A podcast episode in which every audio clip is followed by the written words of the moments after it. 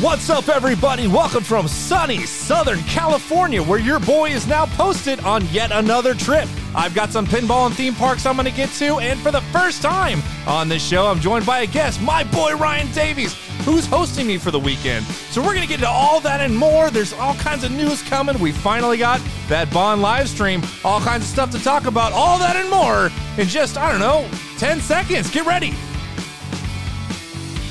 Grab that K cup.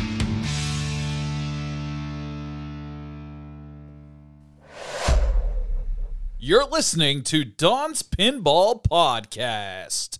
My boy Ryan Davies, everybody. Let's give him a round of applause. I am here in Southern California. I just flew in today and it's my birthday weekend. So, my wife, being the lovely creature that she is, has given me the boot out of the Midwest and made me go out to the West Coast where I used to post, where I host, where I rock the most. I believe as the kids say. I'm here for a few days playing some pinball. I'm here to check out Super Nintendo World, also Universal Studios. It's going to be great. And I'm joined for the first time with my buddy who lives here, longtime friend Ryan Davies. Ryan, how you doing? What's going on? Welcome to Southern California. Man, my old coaster friend here, and I'm just trying. I'm trying to get him into pinball, like you know, most most friends do, right? Because we just want to build this hobby and have a good time with it. Um, so I've got some topics I want to get through real quick, and then I got I'm doing something I've wanted to do, something that I don't see a lot of pinball podcasters doing, and that is asking people who don't have any intimate knowledge of pinball questions about pinball, right? All right, so I'll get to that a little later. Are you ready, sir? Yeah. Hey, first of all, Yeah. Why the heck did you bring the the Midwest weather out here? It's cold. It's wet. It's supposed to snow later this week. So I got on a plane this morning in the middle of Wisconsin, four degrees out. I landed. It's like 55 in Los Angeles. Everybody's bundled up with parkas. there is the, the lightest mist of a little drizzle, and people are like, you know, they're like acting like the world's about to flood, and the, the, the uh, windshield wipers are going crazy. That was just my gift to you. Just just wait till Thursday though, when it's supposed to snow. And it doesn't snow in LA, first of all. But snow down to a thousand feet, uh, you're gonna see a lot of cars on the side of the road. Well, it was either the weather or cheese curds, okay? And I was all out of curds, so that's what I brought. Um, so, man, my last episode, thanks everybody for watching that, listening to that, however you accessed it. I got the chance to be the right place, the right time to play Spooky Pinballs, Scooby Doo, Where Are You? on location at IO Pinball Arcade Bar in Madison, Wisconsin. Fantastic. I can't wait to play it again. And it's starting to pop up in other areas too. I did want to address a couple of things that I missed on my quick initial review, and these are questions that I've got back on it. So, one big thing was about the apron locks. So, this game this is the only one I've seen that does it in this way.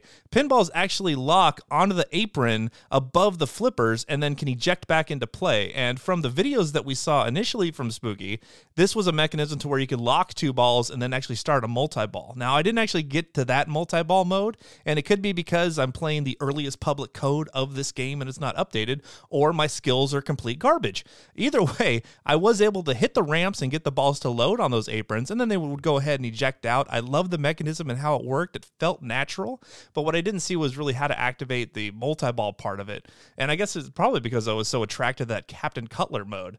Um, Ryan, Scooby Doo, right? First season, there's like this, um, you know, zombie pirate diver person. He like glows in green and he's got the deep sea helmet on. yeah.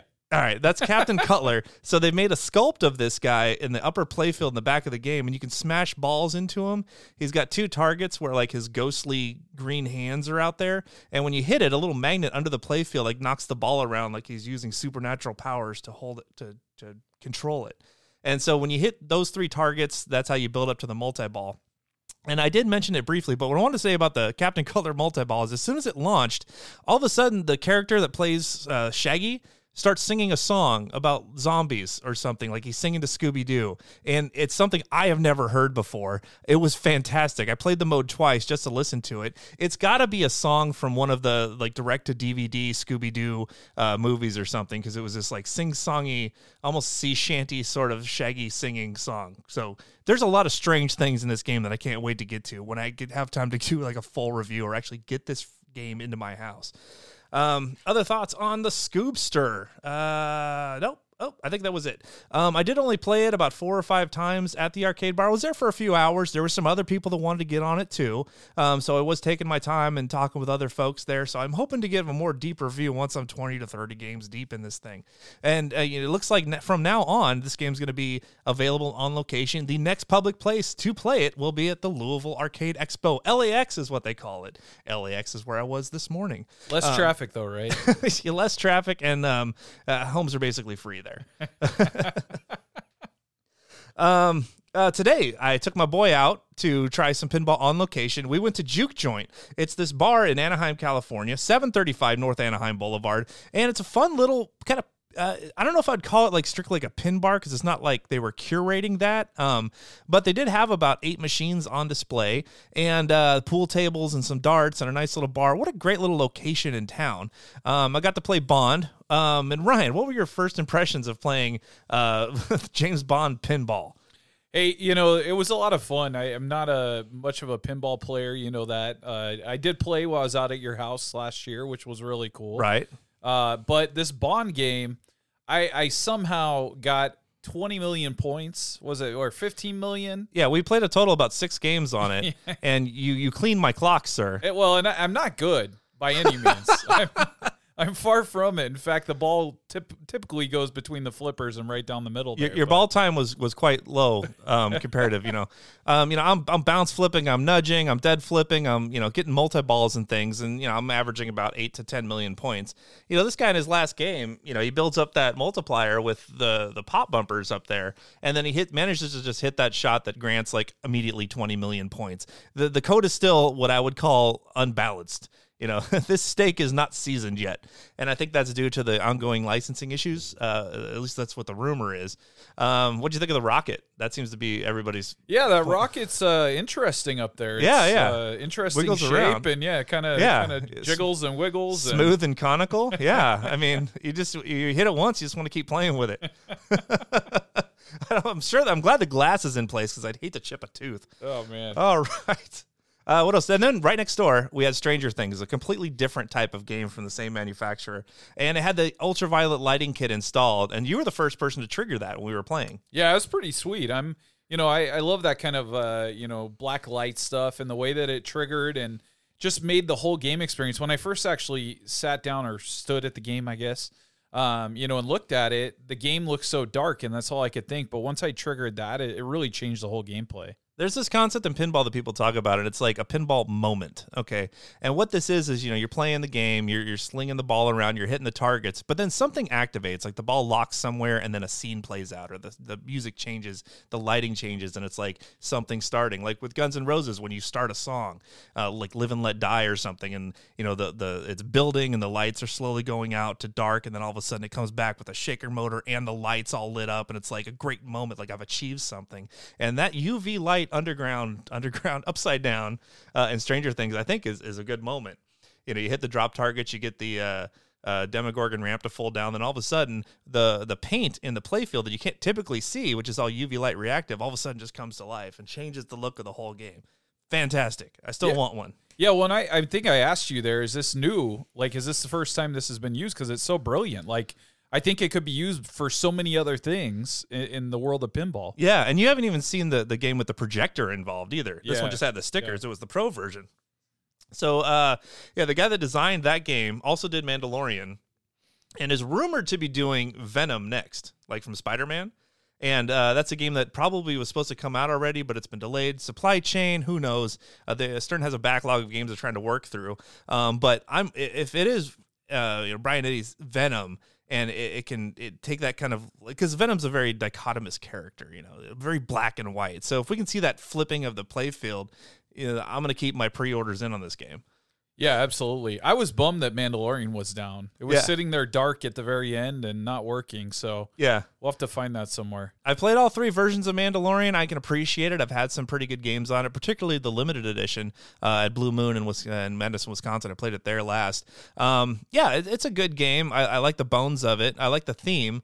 Um, but I really, um, if it is Venom next, I'm really uh, and anticipatory uh, exuberance is what I have to see um, what this game is. Um, so yeah, so it was a good time, a great place there in Anaheim. The LA area is not like Chicago or the other upper Midwest where there's just like pin bars everywhere. But um, this was a good location, and I hope they keep building and get some uh, you know higher tier games in there as well. Um, what else did we do today?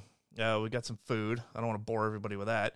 Oh, the a little video drop that we've been waiting on, and this is the Bond 60th edition. So I, I think I, I, I confused the heck out of my friend here when I tried to explain the different tier systems of Bond and how there's two different um, um, even even versions of that game within that subset. Anyway, the Bond 60th edition. For those of you who know, that live stream is going on actually right now, and I was able to catch a little bit between bites of my Wienerschnitzel Texas barbecue hot dog today and I've got um, some hot takes that are kind of in two different flavors. Okay, uh, first off, the game itself, spinning hat in the middle, um, some kind of wide open shots that look uh, fairly fun. I, I want to play this game. I want to see this game on location. There's only five of them, 500 of them that they're making. Um, and um, probably most of those 90% are going to be going to people's homes. So either i'm going to get invited to somebody that was uh, you know wealthy enough to spontaneously purchase this thing for $20000 or i'm going to find a, a, very generous location that's taking this expensive game and actually putting it out in the public to play. And uh, I think uh, Tilt Pinball in Minneapolis is the place I'm going to go to for that. Um, but I really want to play this game. I mean, it's a brand new game from Stern. It looks exceptionally well built. I want to see the integration with that uh, LCD screen in the playfield and the scoring reels and how multiplayer works. So I, I am very excited to check it out and play it. My other take has to do with the market price for this game. So, um, this game was initially released by Stern on their website. You had to uh, pay in full. $20,000 was the price, 19,999. Then the other place to get it was from a distributor. Distributors could set their own prices. We don't really know what the exact price of it was um, to the, you know, what the, what's, what's called with a car when you, when you MSRP. No, no, that's what they sell it for, but dealer invoice. There, yeah, there. Yeah. So the dealer invoice is rumored to be around fifteen thousand dollars. That makes sense. And then dealers set the prices. And I've seen, you know, they're, they're not publishing the prices the dealers are. You have to call them and contact them. And I've seen quotes as low as seventeen thousand five, all the way up to nineteen five, and somewhere in there. Um, so what's I don't know what the demand for a twenty thousand dollar pinball machine is that doesn't have you know uh, ramps and and and UV light and and a lot of music and theme integration because the theme integration has been a, a little shallow with Bond yet, and that may be due to the licensing, and that may blow up with the code.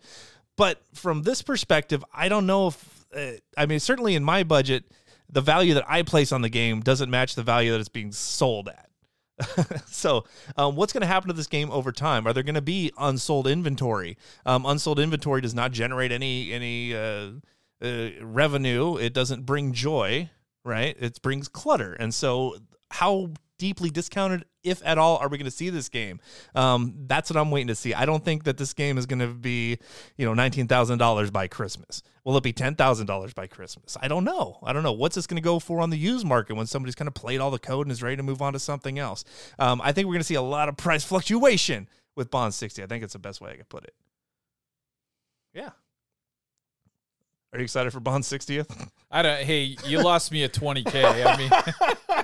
I just, I mean, you start talking about twenty thousand yeah. dollars. I mean, that's uh, it's pretty wild for for a pinball machine. Uh, not knowing a lot of the, yeah. you know, the pricing, but that's uh, that's a lot of money. Well, one thing for sure, walking into an arcade that has this on location, it's not going to cost twenty thousand dollars to play it you know, well, one two dollars maybe it's at a Dave and Buster's or something. I was gonna say they got to make up the money somewhere. I, I mean, you know, if you were an operator and you put this in the arcade and you did spend you know eighteen thousand dollars on it, that's at a minimum of eighteen thousand plays at one dollar in order to get your your money back on it. So I, I don't think there's any money in this for an operator alone. But you know, if you've got uh, you know a, a, refined pin bar and you're selling craft cocktails and and mules and such, and you know there's inflated prices on those due to the high quality that you're providing, and this game is what gets people in the door. That's where I see the value for this. So either you're like just insanely into Bond and you have to have it no matter what, then it really doesn't matter. Um, or you're, you're, you're some sort of pin curator, I think is who this game is for. Either way, invite me over. I want to play it. I want to play it. I want to live stream it. I want to touch the buttons. I want to flip the flippers. I want to spin that hat. All right. Um, shall we get to the interview portion? Let's do it. What go. a great idea this was! I had take someone who's you know just very Clueless. I- even more You clueless than a novice in pinball. Let's ask some pinball questions. All right, question number one, Mr. Ryan Davies, and this goes back to price. Um, what would you expect? And maybe I've led on a little bit more now, but what would you expect to pay for a pinball machine if you were to you know walk into a supplier, somebody that's got foosball tables, pool tables, um, uh, roller alley games, which are uh, what are the common people call those? You roll the wooden ball and it goes skee ball. Yes, ski Yeah, so you walk they in- had that today, Yeah, actually. yeah. So you walk into this place and they've got these for sale, new. What would you expect a pinball machine to cost? You know, so so uh you know, you walk into Costco or Sam's Club and you see those kind of consumer level models, and I think those are like you know three, four hundred bucks. Right. Uh, you know, some of them are a little jankier than others. I know Sure. we've seen the virtual pinball there. They've you know that's that's on the cheap. Yeah, yeah. I, I'm guessing probably three, four thousand dollars. I think I think that is a total reasonable estimation. And um, you'd probably be hard pressed to find something of quality made after 1984 for that price. and that's, but you know, four years ago, pre-pandemic, all day you, you could find that. I told the story today when um, I bought my first pin, uh, Batman Dark Knight by Stern. Uh, the person I bought it from had a new unboxed premium Stranger Things for nine thousand dollars, and today I went and looked, and the cheapest you can find one right now, fifteen thousand five hundred dollars on the used market. This thing was new in box, like never touched. If I only knew, sir. this is Bitcoin all over again. the first time I heard about Bitcoin, it was a nickel. And I'm like, virtual currency, what a terrible idea that is. And I think I may have actually been true on that point, but I could have put $5 down on some nickels, some virtual nickels, and, and cashed out and got myself a Lambo or something. yeah, I think we uh, all missed out on that one. All right. Well, all right. Live and learn, hindsight being what it is. Question number two. You walk into an arcade, um, you see all these shiny lights and everything. You know, you're seeing the Chuck E. Cheese characters playing, you're waiting on your pizza. What would cause you to walk over and play and put money in one of these games? Like, what, what type of theme would grab you from across the room and cause you to go up there and, and throw some quarters in it? All right, so as, as you know, I'm a big Xbox player. Absolutely. I waste a lot of time. Yeah.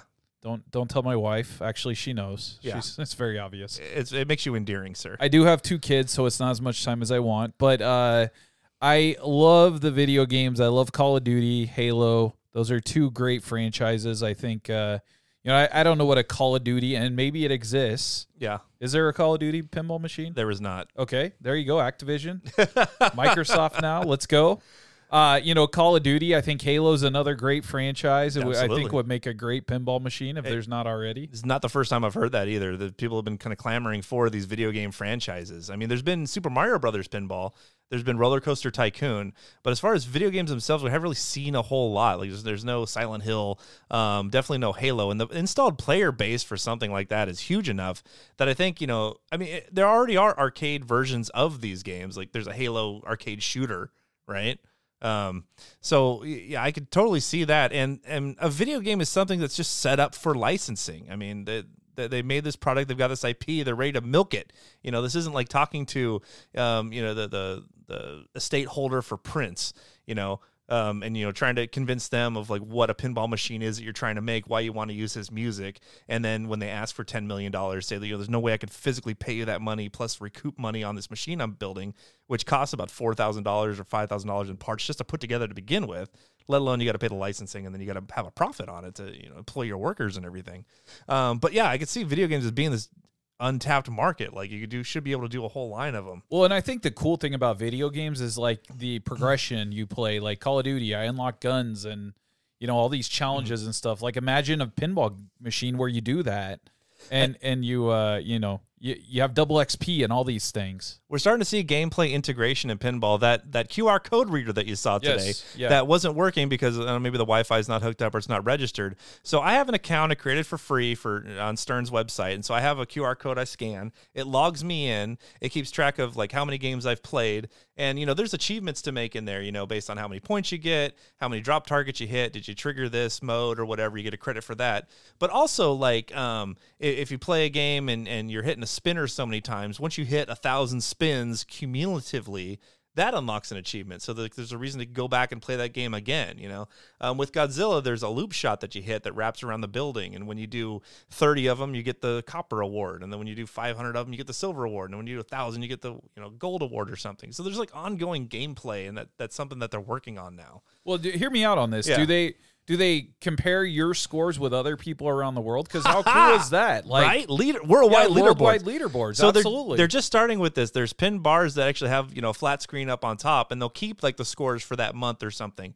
Or they can say, okay, we're running a tournament for the next two weeks on this game. Come and play it whenever you want, and the scores will be posted on the leaderboard. And at the end of the term, you know, we'll take the top five scores, and you all get you know a free beer and pretzel or something. You know, so I think with it just starting to roll this out, and so for something like a Halo, where there's experience points and upgrades and things, the, you know, the farther you play and the more you advance your rank, maybe now you're getting more points and you're you're you're following like that kind of leaderboard or something. Uh, so I see that as all unexploited open territory for pinball. Maybe we should uh, go have a business meeting or something, Don, because I, I think we just gave away a few ideas. I mean, right? Yeah. I Uh, don't know. one of the That's hard, why we're sitting here. So uh, when I look at like the easiest way to lose money, I think opening a restaurant's a good way to do it. Starting a pinball company is a great way to turn a billion dollars into a million dollars. Just because there's so much nuance in it. But yeah, I hope the, I think these are the ideas that are being tossed around in, in the boardrooms right now at these companies that are rolling this out. And you know, maybe they'll have downloadable content, you know. Yeah. Where like, you know, I have Rush Pinball and there's eight songs in it, but maybe they release a package where there's five extra songs and they charge me 60 or hundred dollars and then I can download that code and have, you know, more things or more integration. So um yeah, uh, Mandalorian actually has a whole uh, Beskar currency system within the game that you earn Beskar as you play, and then you can cash that out for perks during the game. Um, so I think it's already something that they're thinking about, and the gamification of pinball is, I think, where we're going with uh, our, our next uh, evolution. Well, I'll, I'll be honest. Like, you know, I went out to your house last year. I had no idea that a pinball machine had so much to it. I mean, to me, it was hit the flippers, hit the balls. I didn't realize there's all these things you can unlock and, you know, extra scenes and deleted scenes and, you know, uh, maybe deleted scenes. But, anyways, all these wild things, I just had no clue. Right, yeah, and, and I was interested in pinball as a youngster. I, I like to play them at the arcades and things, the family entertainment centers. And then now that I've kind of come back to it again, it's like it's been in, evolving in the background this whole time. Um, there was a big pinball crash kind of in the '90s where you know arcades were, were were changing, they were going to redemption. You know, people weren't really buying these games, and so the industry was kind of struggling along. And then it just hit this upkick, and now it's on such a trajectory that this is going to be like you know 20, 30 years before we would ever see like another downturn. And so, especially you know, with advances in the gameplay part of it that they're going to be doing. So, I'm excited about that. We got all that out of a question. Yeah, that was good. this this is this is like, This is why you should subscribe to Don's Pinball Podcast. I mean, just yeah, drop me quality content. Don's Pinball Podcast on Facebook.com. Hit that follow button. I think you know I, I doubled my followers in the last couple of weeks with all this new news that's coming out, and there is more to come. I think that's enough of my advertising for right now.